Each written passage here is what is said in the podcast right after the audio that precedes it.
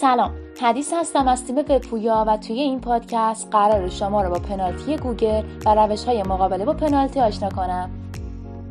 شاید تا به حال کاهش شدید و یکباره ورودی گوگل رو تجربه کرده باشین و براتون سوال شده باشه که چرا ورودی سایتم از گوگل کم شده؟ در چنین شرایطی احتمالا دچار جریمه یا پنالتی گوگل شدیم اما پنالتی گوگل چیه؟ چرا یک سایت پنالتی میشه؟ در ادامه این پادکست به این سوالات پاسخ میدم. و روش های رفع پنالتی رو بهتون آموزش میدم. پنالتی گوگل چیست؟ اگه یک سئو کار به هر دلیلی مطالب سایت خودش را به روش سئو کلاه سیاه بهینه سازی کنه گوگل برای این سایت جریمه ای در نظر می‌گیره که به اون پنالتی گوگل میگن. پنالتی شدن یک سایت باعث میشه رتبه های اون سایت از بین بره و سایت کاهش شدید و یکباره ورودی گوگل رو تجربه کنه. انواع پنالتی توسط گوگل. به طور کلی پنالتی شدن سایت ها توسط گوگل به دو روش امکان پذیر هست. یک پنالتی شدن به صورت دستی و دو پنالتی سایت به صورت الگوریتمی. یک پنالتی شدن به صورت دستی. پنالتی دستی به دلایلی مانند سرپیچی از قوانین گوگل کپی رایت و غیره به طور مستقیم توسط متخصصان گوگل انجام میشه. دو پنالتی سایت به صورت الگوریتمی. در این روش گوگل با استفاده از الگوریتم های مختلفی که داره عملکرد وبسایت ها رو زیر نظر می‌گیره. برای مثال الگوریتم دزد دریایی با وبسایت هایی که مطالبشون از سایت های دیگری کپی برداری میشه مقابله می‌کنه و برای اونا رتبه منفی در نظر می‌گیره. دلایل پنالتی شدن یک سایت چیه؟ از جمله دلایل پنالتی شدن یک سایت عبارت از یک استفاده بی‌رویه از backlink یا دریافت backlink spam.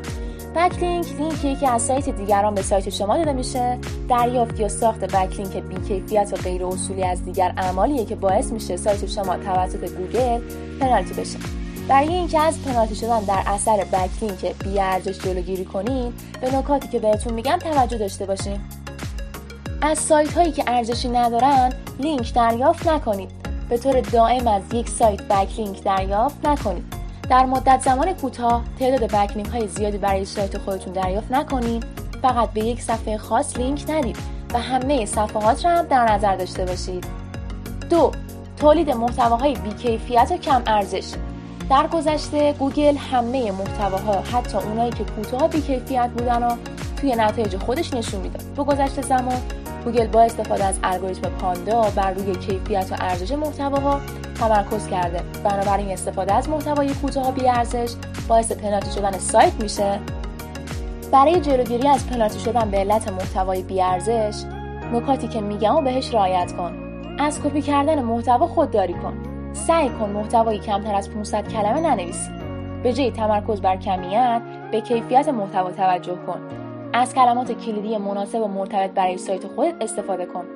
تولید محتوای سایت خودت رو به افرادی نسپر که در زمینه کاری شما بی تجربه و همچنین با اصول سئو محتوا آشنایی ندارن. 3. استفاده مکرر از کلمه کلیدی یا کیورد استافینگ. در گذشته یکی از راههای رتبه گرفتن و سئو سازی صفحات تکرار زیاد کلمه کلیدی توی اون محتوا بود. اما الان الگوریتم پاندای گوگل به راحتی محتواهای غیر طبیعی شناسایی می‌کنه.